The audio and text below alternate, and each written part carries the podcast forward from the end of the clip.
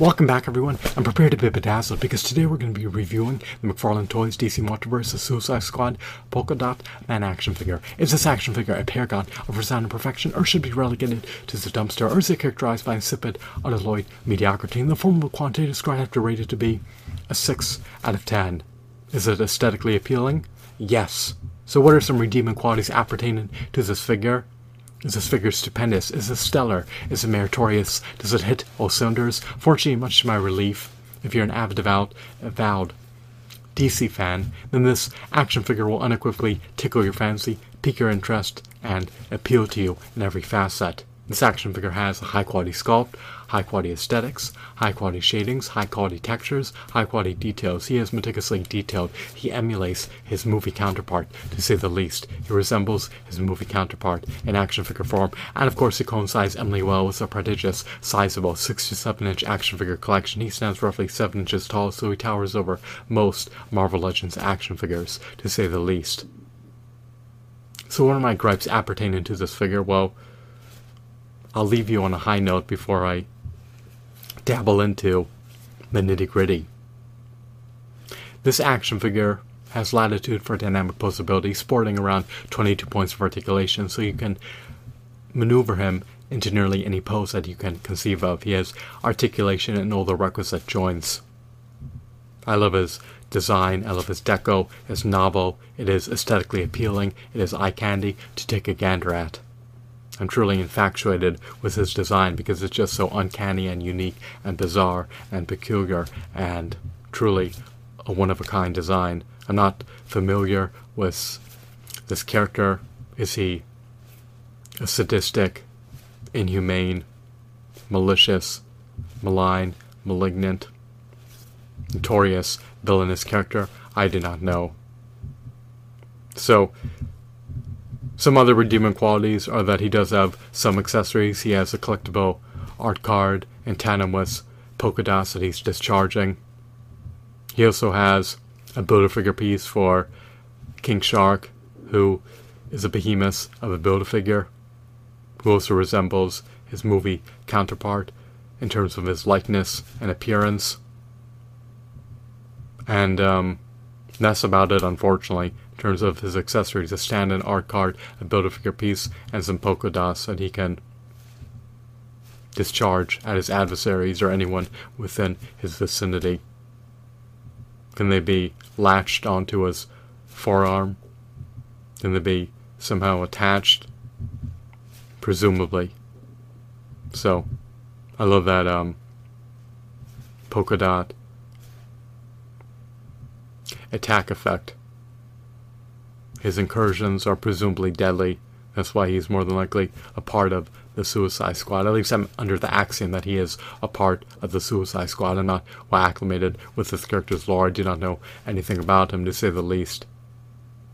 So, his goggles are removable. Is that a redeeming quality? No, because collectors may lose his goggles or more apt to lose his goggles now that they can be removed. I prefer his appearance with the goggles on than without them. And I love the uniform, the attire that he's donning. It is quite um, unique and breathtaking to look at.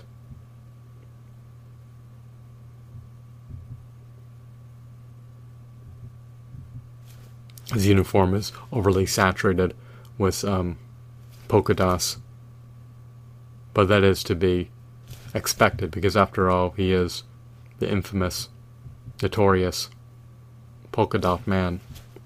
So, what are my gripes? What are my grievances appertaining to this figure? What are his shortcomings? Well, unfortunately, much of my dismay, much of my consternation, much of my chagrin, much of my agony, much of my distress, much of my grief, he commands a steep, staggering, hefty, lofty, exorbitant premium price of $25 plus sales tax, which is a cost prohibitive price point for the avowed, avid, devout DC Comics fan to acquiesce to paying.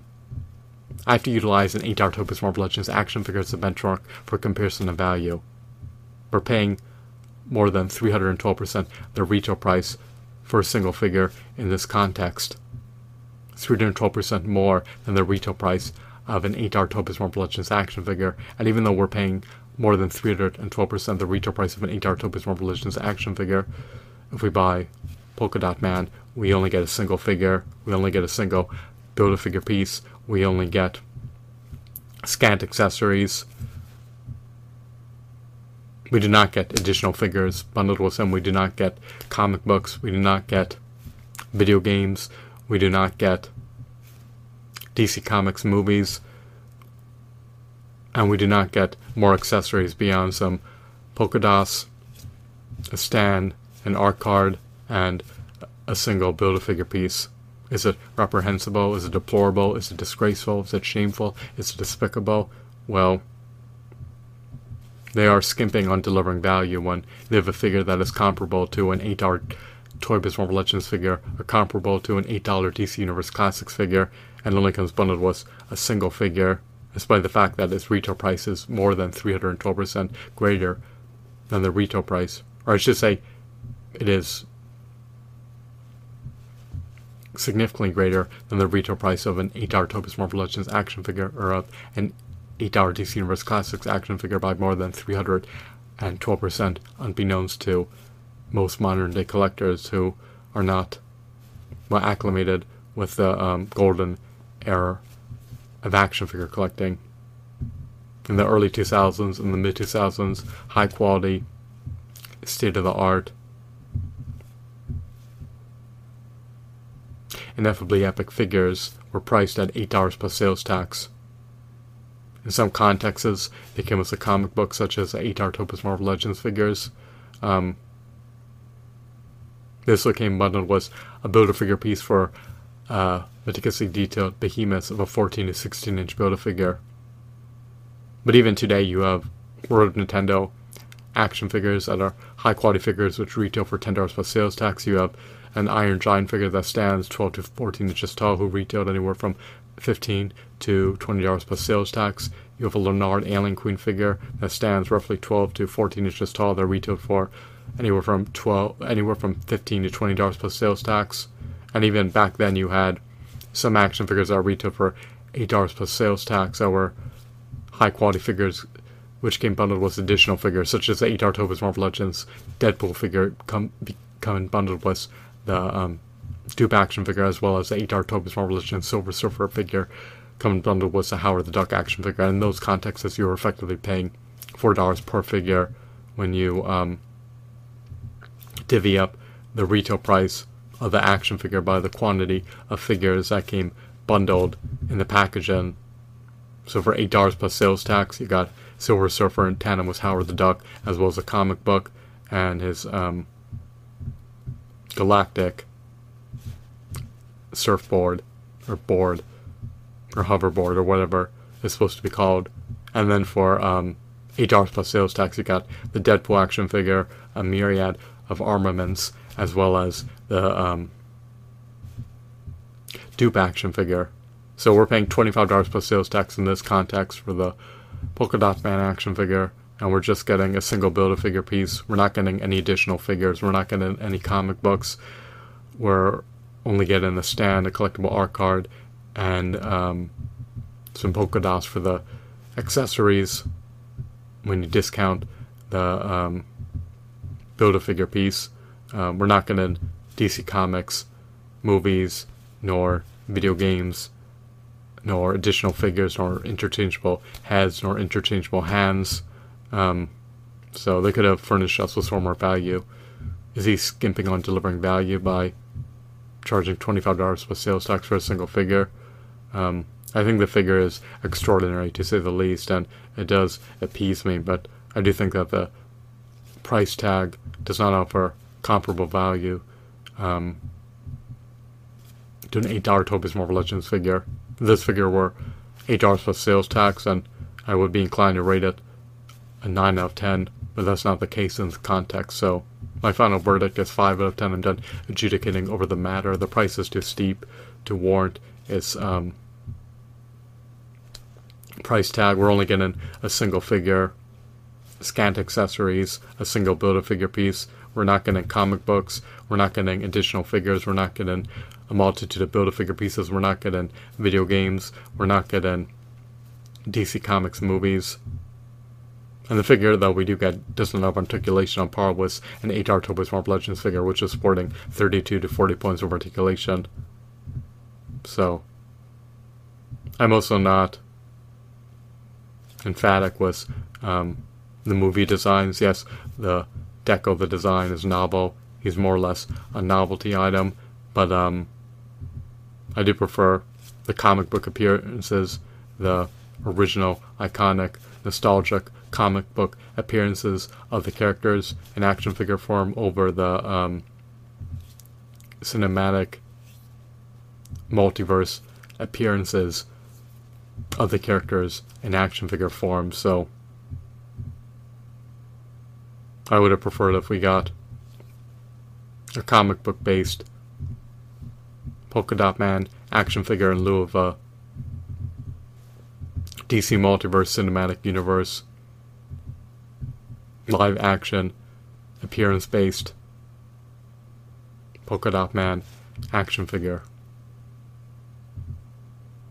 But it is what it is. Maybe in the future, a comic book version of the um, polka dot man character will be churned out in action figure form to appease the hardcore DC Comics fans, but that is inapt to transpire because this is this character is more of an obscure character. People do not know his lore. Um, they're not well versed in the DC multiverse. It is intricate. It is complex. It is um, arduous to learn about because there's so many um, disparate stories and timelines and characters, and it can be eminently overwhelming to take in. It can be eminently overwhelming to try to assimilate into the bowels of your mind and apprehend what is truly going on on a grand scale. Especially when you have very little perspective and um, are decades behind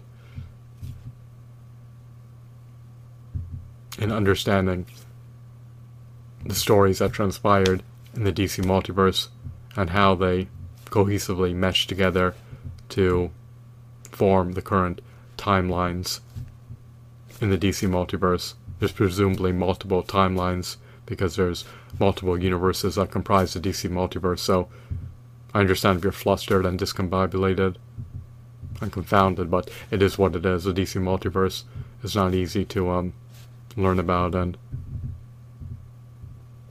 very few people presumably understand it and understand it in great depths. So I hope that you found this video to be insightful and enthralling.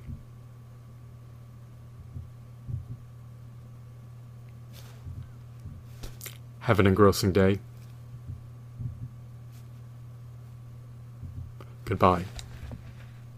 Finally, one final top comment. After reassessing the situation, after reevaluating the situation, on the low end, I'd rate this figure to be a 5 out of 10, and on the high end, I'd rate him to be a 6 out of 10. That's my final verdict. 6 out of 10 with the goggles equipped, 5 out of 10 with the goggles lost. Does he lose his pizzazz, his style without the goggles? Yes, but he still has merit without the goggles. So I'm presuming that most collectors will lose the goggles or get lost. They'll be, you know, jettisoned, discarded, relegated to the dumpster a repository, and never to be seen again, unfortunately, which will devalue the figure to say the least, and buying the goggles alone may cost a fortune in the pending future. Well, do I think the price will precipitously drop in value? Do I think it will plunge into the best? Presumably not, especially since this character is definitely more or less a one of a kind character because he's just so unique relative to um, other characters a part of the DC multiverse. So, once again, I hope you deem this video to be enthralling as well as informative. Have a blissful night. Goodbye.